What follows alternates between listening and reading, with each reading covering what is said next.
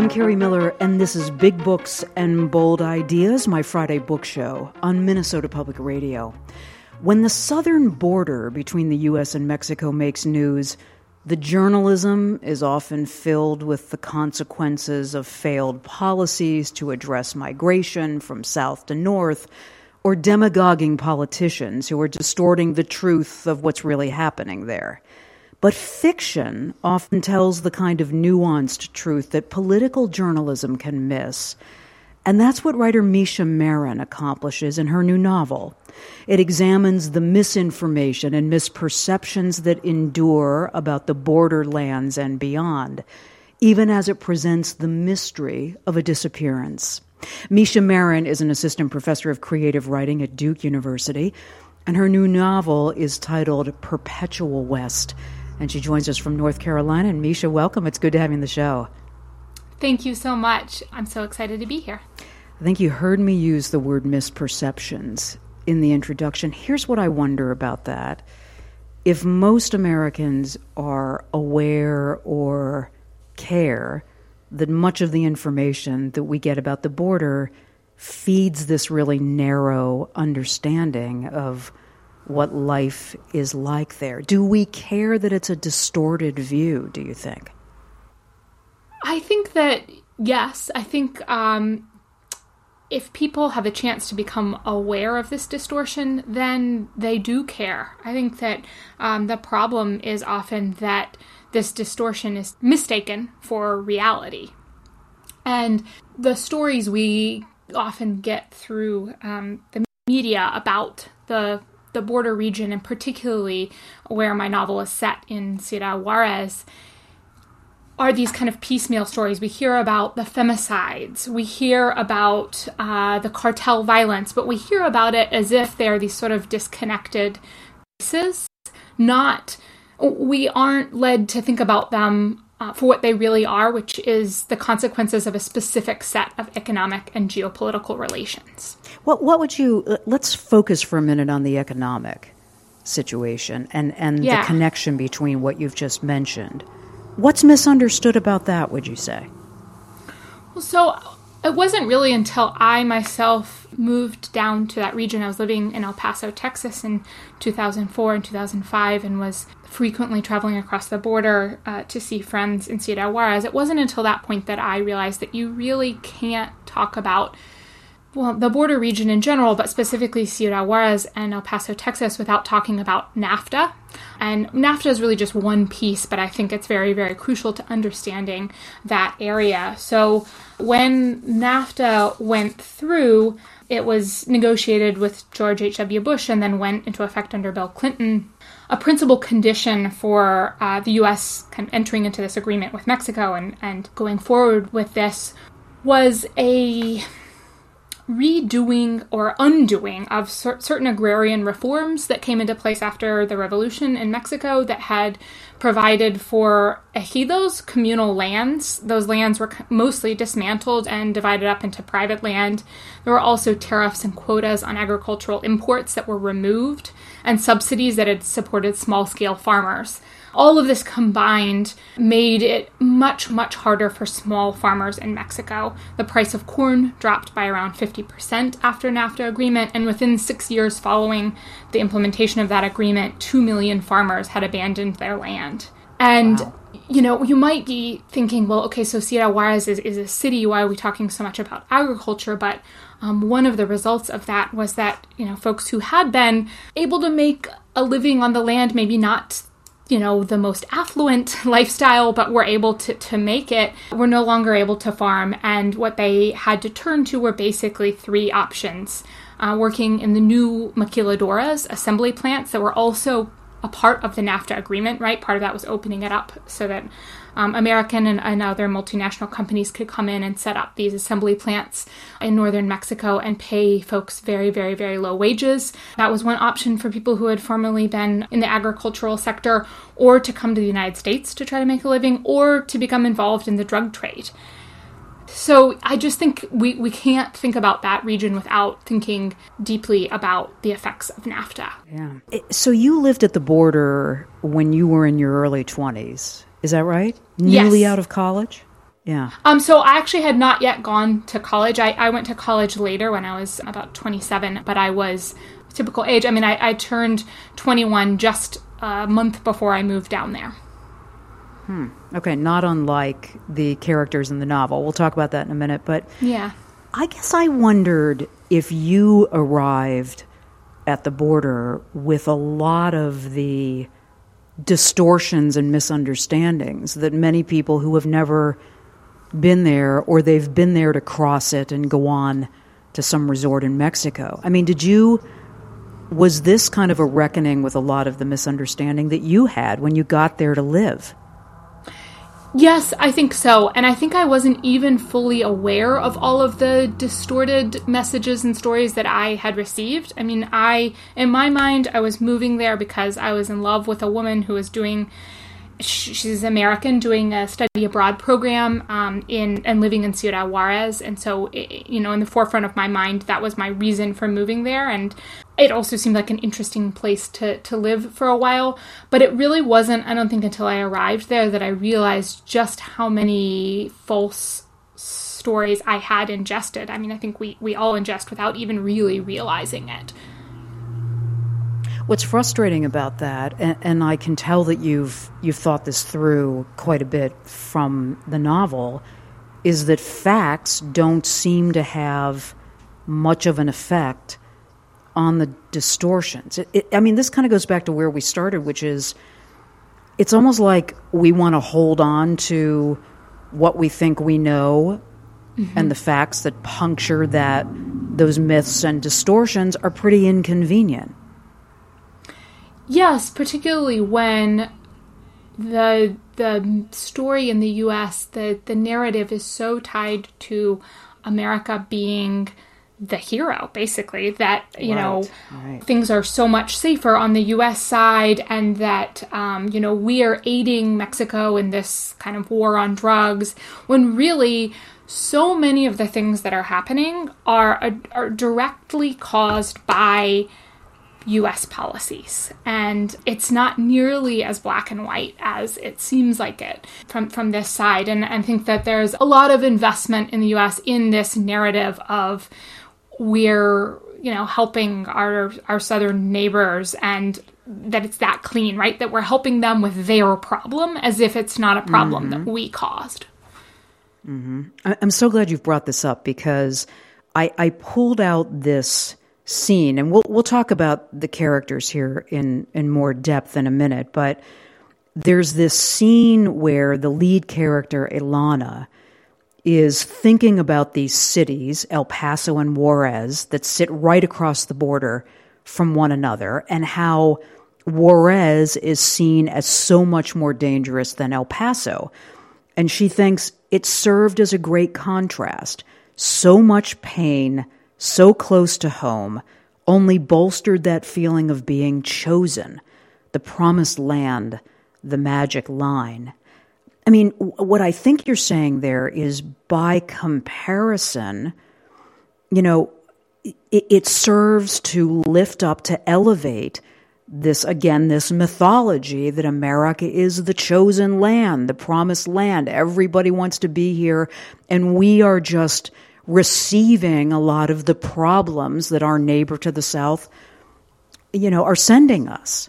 Mm-hmm. Say more about that, if you would.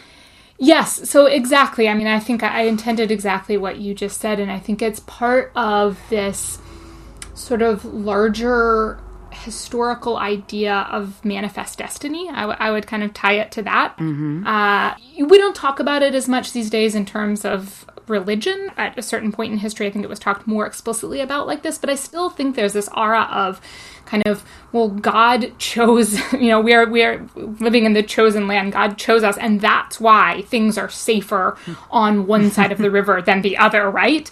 Oh, well, this is somehow some kind of God-given grace that we have on this side. Not that there are very specific policies that are tied to the IMF, to all of these large institutions that result in these very specific communities having one side of the river and the other having very, very different realities. We pretend as if somehow, because there's less violence on our side, that it makes us chosen in some way, when you can actually look at very directly at these certain economic policies and see exactly why it is that there is more violence on one side than the other. There's really no mystery there, but we like to pretend like there somehow is. It makes us feel better, I think. You know, when I think about this, and I'm really interested in how enduring the mythology of exceptionalism, American mm-hmm. exceptionalism is, but when you think about, let's just use the example of drugs and guns. When you think about why so many drugs flow in from Mexico and beyond, and so many guns end up in the United States from all different parts of the world, but also from Mexico. I mean, what's that's about demand. Yes. And what's odd about that is that demand somehow doesn't tarnish this idea that we are, as you said, God's chosen exceptional land. It's so hypocritical and confusing.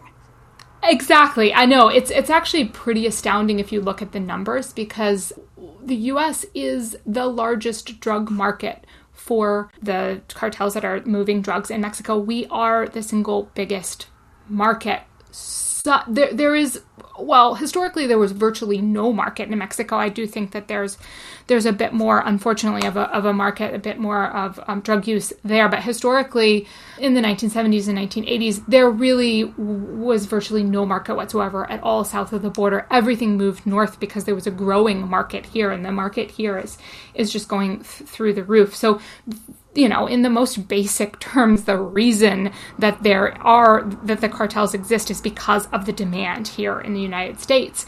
And if you talk about guns, I mean, the flow of guns from the United States south is another part of the issue that we just don't really talk about at all.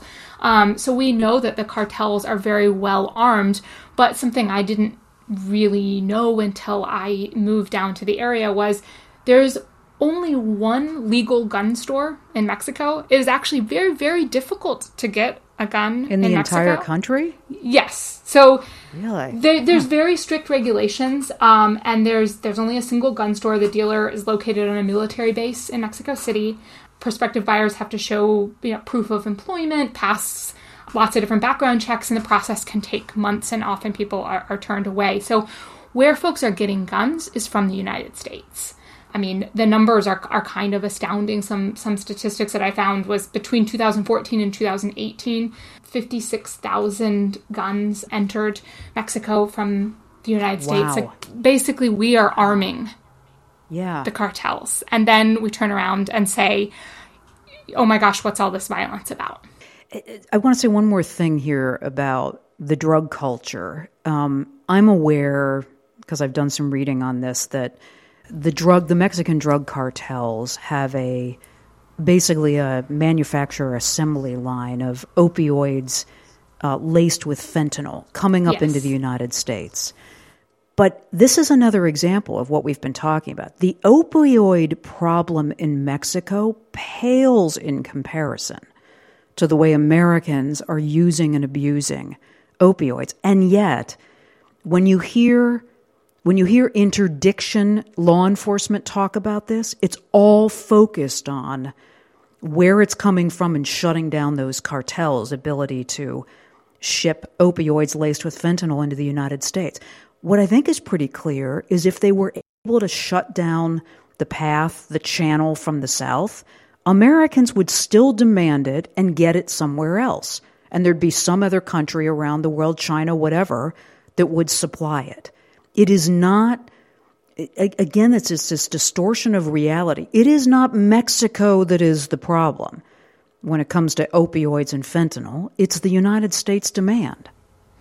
Yes, precisely. And you can look at history for examples of exactly how this went down. You know, most of the drug trade into the United States in the 1970s and 1980s came from Colombia. And Ronald Reagan with the South Florida Task Force really cracked down on the way that the Colombians were bringing and other drugs in through Florida. And what happened immediately is the Colombians just redirected through Mexico. and the drug trade in Mexico then kind of took over. So just to your point, the fact that the demand didn't go away when Ronald Reagan started the South Florida Task Force, it didn't, the demand didn't change at all, and therefore the flow of drugs didn't change either. It just altered the route. All right. You're listening to a conversation with novelist Misha Marin. She's an assistant professor of creative writing at Duke University, and her new novel is called Perpetual West. It unfolds mostly on the border of the United States and Mexico. And so we're talking about, Misha lived down there in her early 20s, and we're talking about some of the cultural perceptions, political perceptions, economic perceptions that have been distorted between the two countries, and some of the myths and misinformation that Americans hold about the border. This is Big Books and Bold Idea. My Bold Idea is my Friday book show. So, Misha, I don't want to skip over this. I want to go on and talk a bit about the kind of the heart of the novel. But there's a place in the novel where you observe that even acclaimed writers like D.H. Lawrence and Rebecca West traveled widely in Mexico, lived in Mexico, but they otherized the people that they encountered in their own travels. And we're still doing that. I was surprised to see that, because I thought if you've lived there and you've done the kind of observation that writers like Lawrence and West would have done, that they wouldn't have fallen into that trap. What do you find surprising about that? Yeah, I'm glad you brought that up. I think I also found it surprising when I encountered those texts, and I think that's why I incorporated it into the novel, because I was having the same questions that you just presented. You know, how do these really talented writers who spent time in the country, how do they feel, how or why did they feel so comfortable otherizing the place and the people that they were talking about and that they had spent time in? And I'm not sure that I have a full answer to that, but I think that one kind of hopeful thing maybe is I do think that we are moving away from being okay with that kind of otherizing. I mean, I think some of it maybe is a time period thing, that no one was asking them to take apart these assumptions they had. No one was asking them to doubt the observations that they made. And I actually think that for me in my process of writing this book, doubt and fear have been very, very useful for me.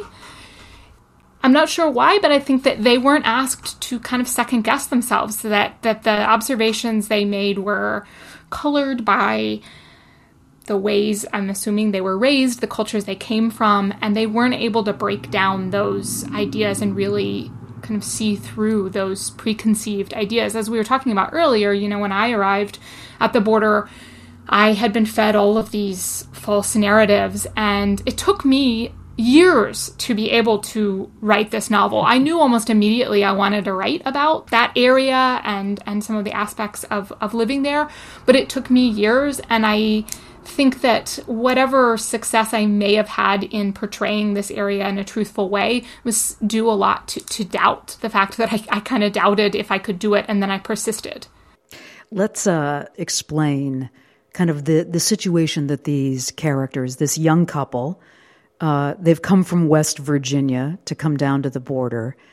Do you give us just a kind of a scene setter as to what they've encountered and then what happens? Can you do that?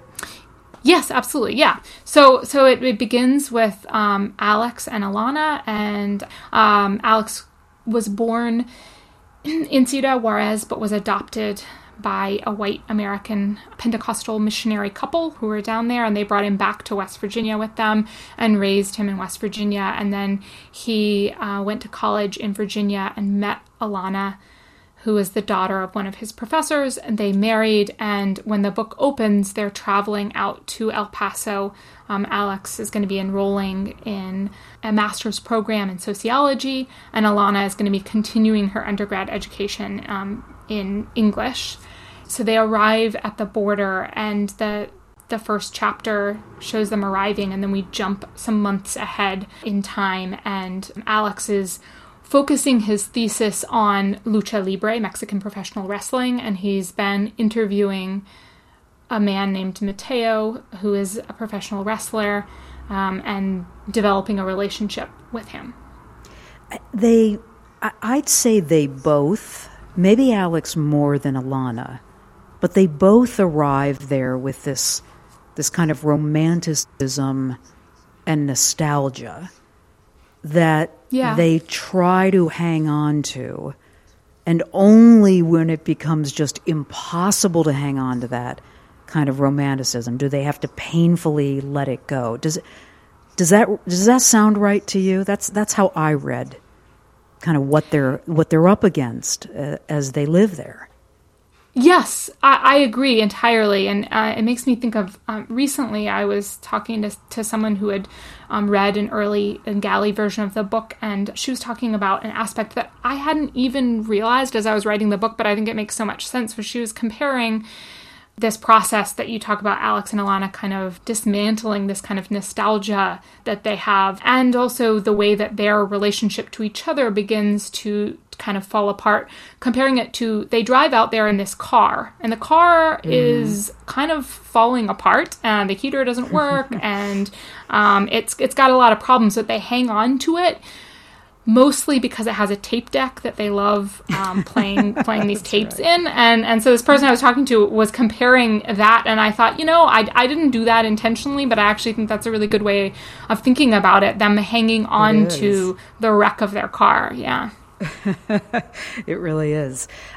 They don't know themselves very well. Not unexpected, I guess, for people who are in their early 20s and they're a little adrift. I mean, I guess I wondered, what is Alex really there to do? As you've noted, he's been adopted by an American couple. He was born in Mexico. But what is he really there to do? I think he's really there to get to know the place that he was born in. And the kind of person that he is, he's very interested in academia and pushing himself in that kind of way. So he didn't feel comfortable, say, just moving to Ciudad Juárez because that's where he was born and he wants to get to know the place. He has to, for himself, kind of frame it within his academic pursuits. So he decides he's going to move there and he's going to join, he's going to enter into this program of Texas and El Paso. But as he begins to realize, I think as the narrative goes along, that's not really why he's there, right? It's not like that was the best program he could have gotten into. It's not, I mean, it's a good program, but that's not really why he was there. And it's nothing as direct as, he kind of toys for a second in his mind with, trying to find his birth mother. But it's nothing that concrete either. It's something much more ephemeral. And I think he knows that he can never know Chihuahua and Ciudad Juárez the way he would have known it if he hadn't been moved away from there, if he'd grown up there. He can never know it like that, but he wants to try to come as close as he can. So I thought this was an interesting choice by you as you conceived of the novel, because you could have developed a storyline with everything else that's going on, but that he's also in search of, wanting to know his parents. That would have been compelling and interesting, and perhaps, a plot line where he comes up against his own identity and then, blah, blah. So I'm interested in why you didn't make that choice.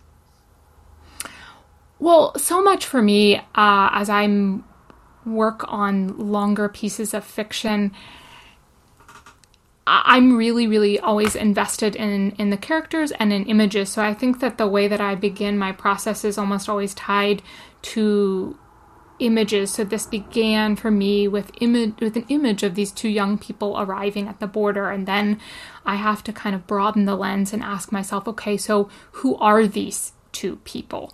I think I try to trust the characters as they present themselves to me, and so of course I'm making decisions, right? I'm the one writing the book, but I don't think about it in the way of like, okay, I'm going to decide that Alex will or will not, you know, seek out his birth parents. It's more, I do a lot of writing, what I call writing off the page, where I'm not even necessarily trying to write a narrative. I'm just trying to get to know the character. And I write longhand, and I just spend time with the character. And then what comes out of that, I take pieces of it and incorporate it into the actual manuscript. So Alex just didn't seem like he was going in that direction. I mean, maybe it's kind of funny to talk about because obviously I'm the one who wrote it. So I have, you know, control over it. But in certain ways, if I'm really in the right place with my character, I feel like they're the one who's controlling the narrative, not me. And I'll kind of, you know, ask the character questions and see about pushing them in one direction or another. And his character wasn't going in that direction. So I didn't continue to press that. That makes sense.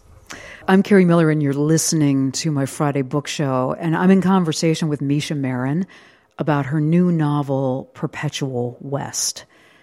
Okay, I know that you've been asked about this, and you're going to be asked a lot about this. This is really interesting, because one of the most unexpected but enlightening plot lines is this story of the culture of pro wrestling in Mexico.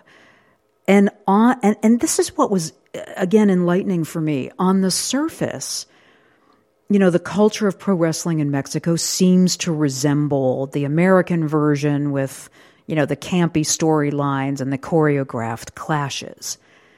But what unfolds and what becomes clear is that pro wrestling is really something else in Mexico.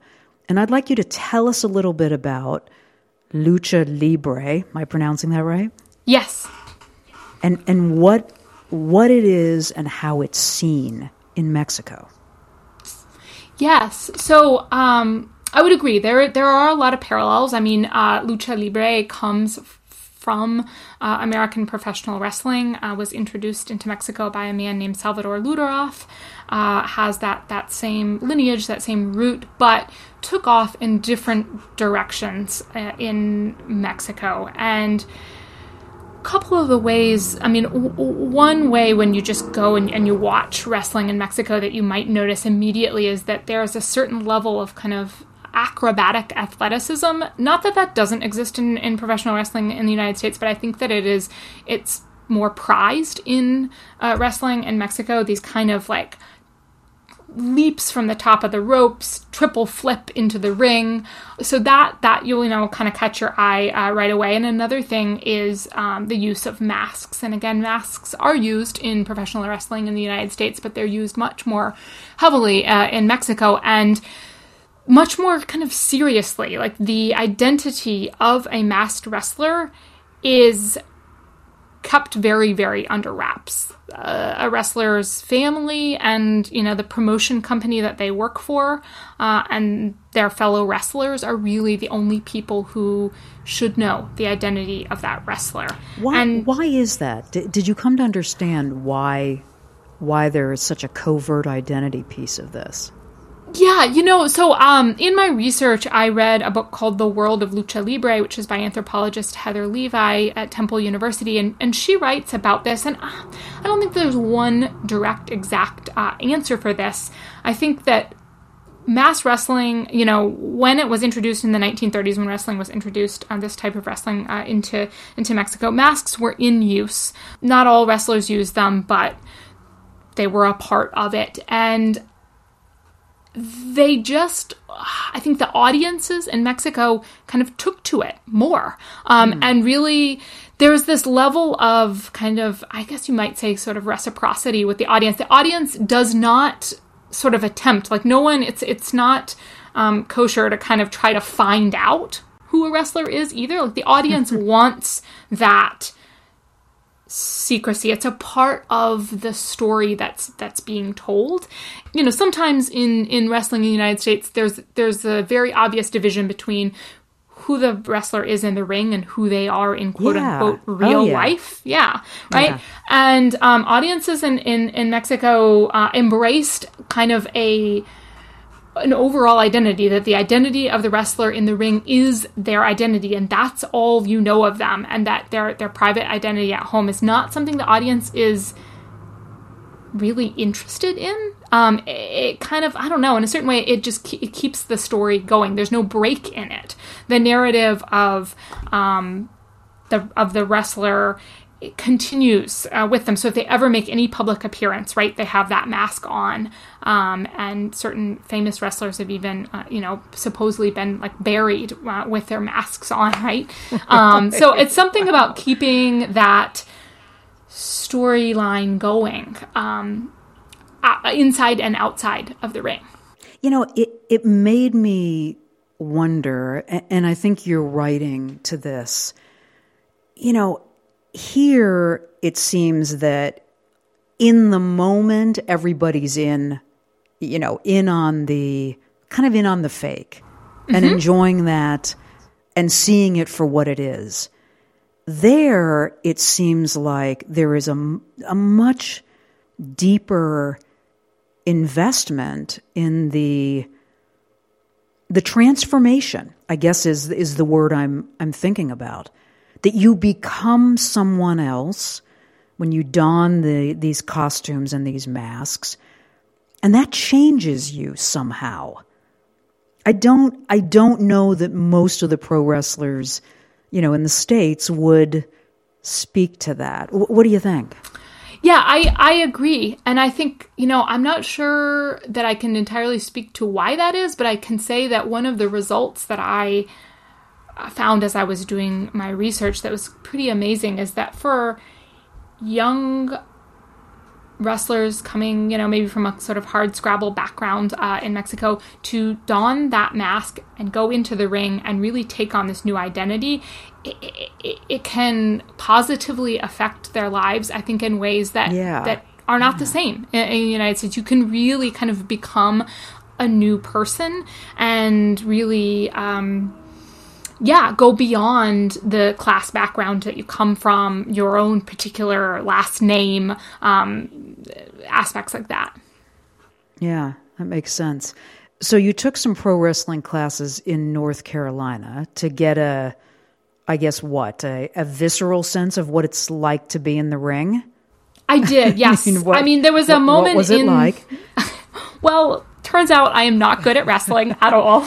But there was a moment in my writing where I really ran up against needing to know certain specific things, like what does it actually feel like in the ring? You know, what does it feel like under your feet? What do the ropes feel like in your hands? How bouncy is the ring? Sort of just these very practical things that I felt like I couldn't any longer rely on just asking questions of wrestlers. So I was like, okay, well, I can't, you know, it can't just like jump up in, you know, into the ring after an event. So I was like, what do I do? And I signed up for classes at the Firestar Pro Wrestling School in Greensboro, North Carolina. And I was upfront with them as to why I was signing up for the classes. And they were very welcoming. And I learned very quickly that I'm not good at all at wrestling. Well, what are you not good at? I mean, what kinds of skills would you say? Falling. I'm not good at falling. So I didn't even really make it past the first lesson, basically, which is to fall in a, they call it, here in the U.S., they call it bumping. So to fall in it backwards in a very controlled way to where, so underneath the mat, there are these metal beams and then big pieces of wood, and they're set up in such a way that if you fall in a controlled way and you throw your weight in a certain way, it makes this very loud smack, but it's a lot louder than your fall actually is, right? So it sounds very painful, but if you're doing it in the right way, you're not actually harming yourself. And I could not master falling without hurting myself. So I would wake up the next day just covered in bruises, and like the teacher eventually said to me, you know, so you're doing this in order to write this book, and you're going to give yourself a concussion and you're not going to be able to write your novel. So, yeah. Oh my gosh, Misha. I mean, when you were trying to learn how to fall, were you bouncing off of the rings and the ropes, and that was scary? Was somebody pushing you? I mean, was that part of the thing, like, I'm going to get hurt? Right. So it, bouncing off the ropes is an even more advanced skill than where I got. What I was practicing was basically falling from a seated position. So he had me start in a seated position where you just fall backwards with a lot of force, but having it land in the middle of your back so you're not hurting your neck and you're not hurting the base of your spine. And you're you're using your abs to control how you fall so that you make an impact that makes the largest noise for the smallest impact. And it's actually very, very difficult. Yeah. It sounds like, I mean, had you progressed, let's say you were good at this.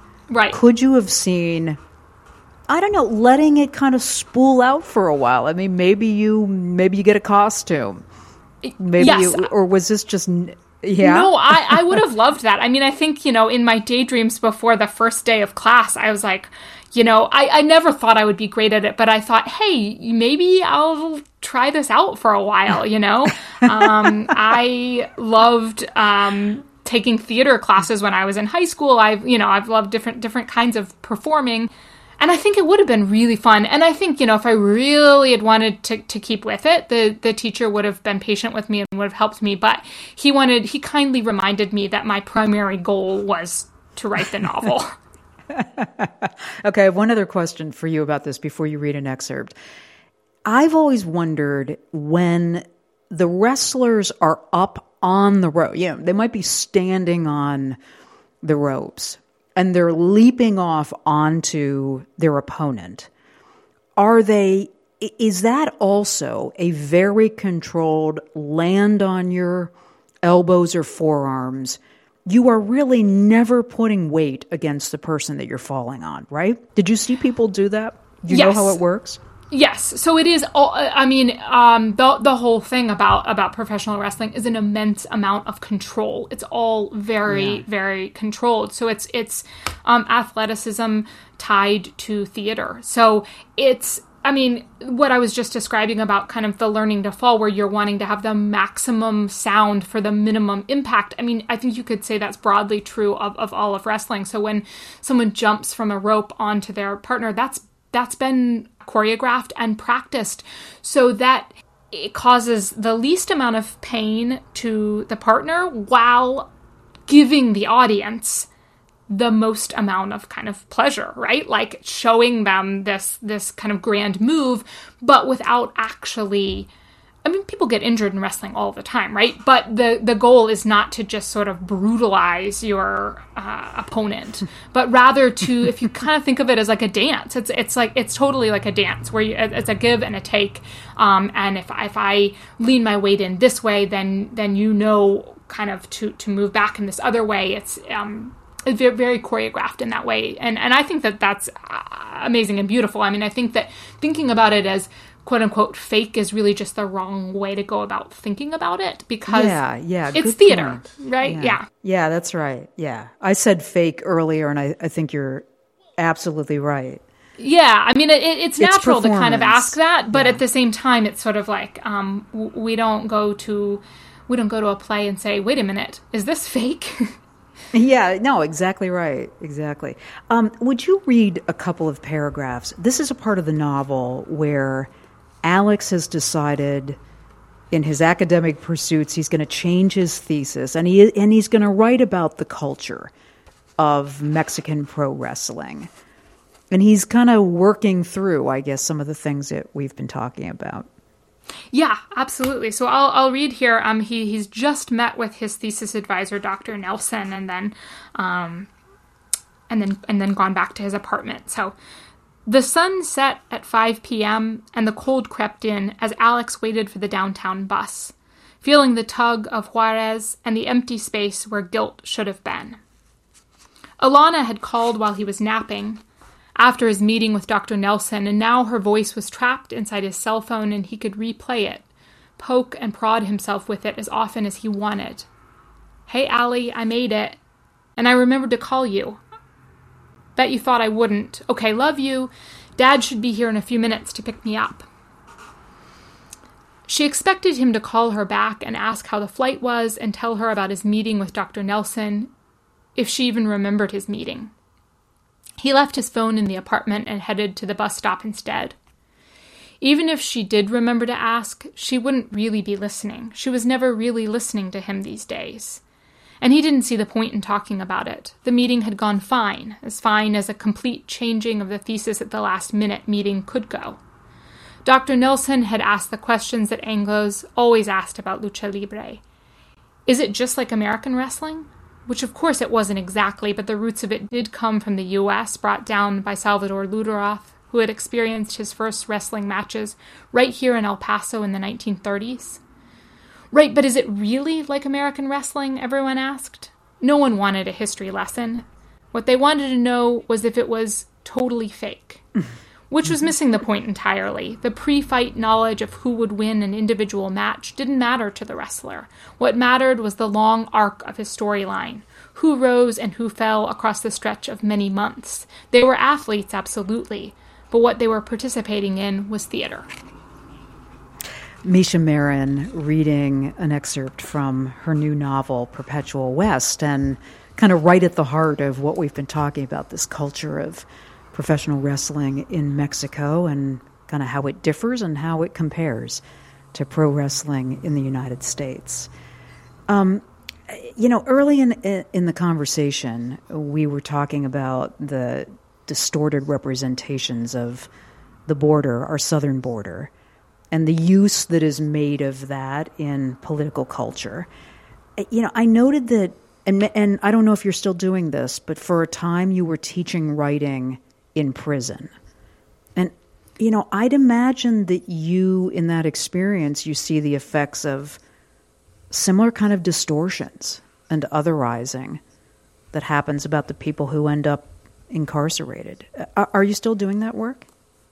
Well, so unfortunately, COVID has really thrown a wrench in that program. So I was teaching for some years through a program funded by the National Endowment of the Arts that sent me and other writers and artists into federal prisons. And so I did some work in a minimum security prison in Alderson, West Virginia, and a medium security prison in Beckley, West Virginia. And since COVID changed a lot of the ways in which folks in prison can receive visitors and has really kind of messed up programming like these creative writing classes. So I am not currently doing that, although I am interested in working on ways to try to figure out how I might be able to continue that work, even if I can't actually go into the prison. But yeah, I would agree with you entirely that we have so many, I guess you could say, myths that we mistake for reality about folks who end up in prison. And, interestingly, I think, too, it's a lot of it is tied up also with drug use. We were talking about how the drug market in the United States is the biggest drug market for the folks who are bringing drugs up from Mexico. And that continues to play out in the United States. I'd say that, so many of the people in there in some way, shape, or form ended up there because of drug use. And, I think we have this kind of idea of, well, they did something wrong. They should be punished, a very unnuanced way of thinking about it. And I even had people who were working at the prison who would say, wait a minute, these people are getting free creative writing classes. I haven't even broken any laws and I can't get free creative writing classes. And, the statistics show that education is one of the biggest deterrents for recidivism. Right. So I just think we have a very, in general, in the United States, we have a very wrong-headed way of thinking about incarceration. I'm interested in, just as we talked about your experience moving to the border when you were in your early 20s, and the distortions that you carried, and the romanticizing that you carried into that, and that you've written into this novel, what you thought, this close contact with, and I don't know if you were teaching men and women, only men, what? So the minimum security was women, and then the medium security was men. And so the first few times I actually started teaching in a state prison in Iowa before I began with the NEA position. So that was all men. So the first few years of teaching in prison was male inmates. So did you also catch yourself carrying, distortions and just misinformation into this contact and into this place?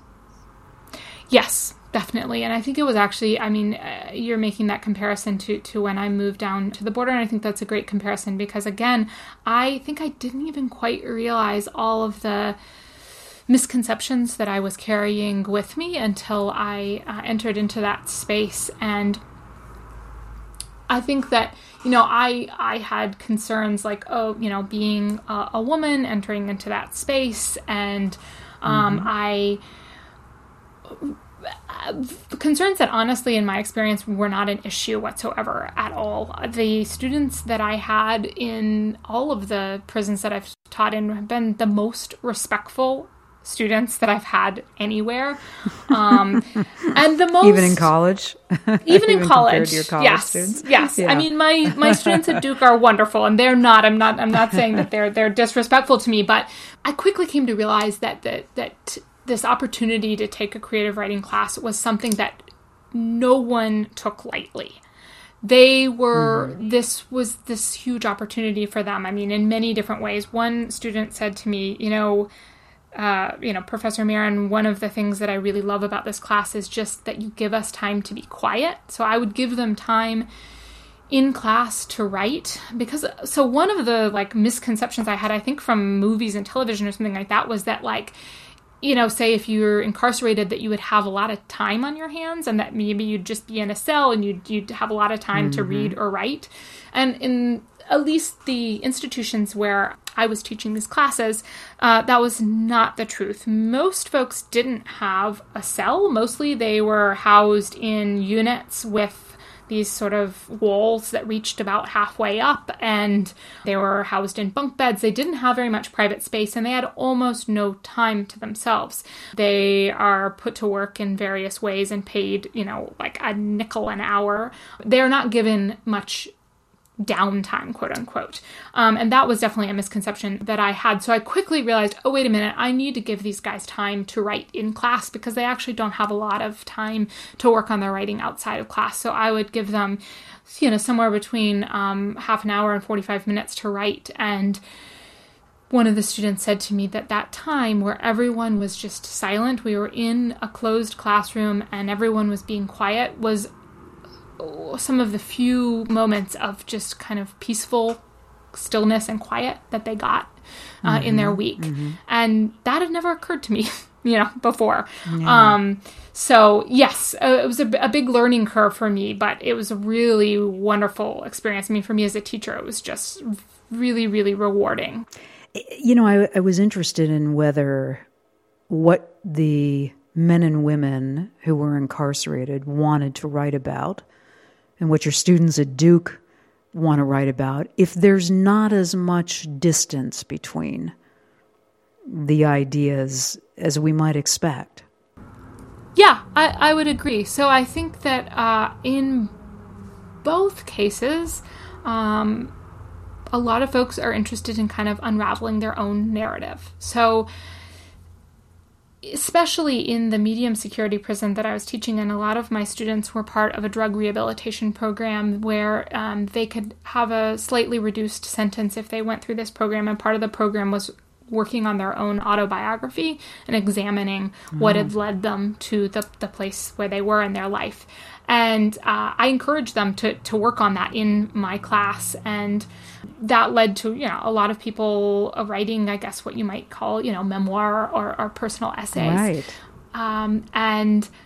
I find, even at Duke too, even though I'm not, I teach a general creative writing class where we definitely do a section on nonfiction, but otherwise I teach fiction classes. But I tell my students that, the line between fiction and nonfiction, I don't believe in making this hard line that you can make wonderful, quote unquote, fiction out of your own narrative or experiences that you've had. And I think that it is, for young college age folks, it's also very useful for them to kind of use their own autobiography, whether that's in service of a fiction project or more of an essay. Misha, I've really enjoyed this. Thank you so much for the conversation. Thank you. This has been really, really wonderful. It's been so much fun. Misha Marin is an assistant professor of creative writing at Duke University, and her new novel is titled Perpetual West.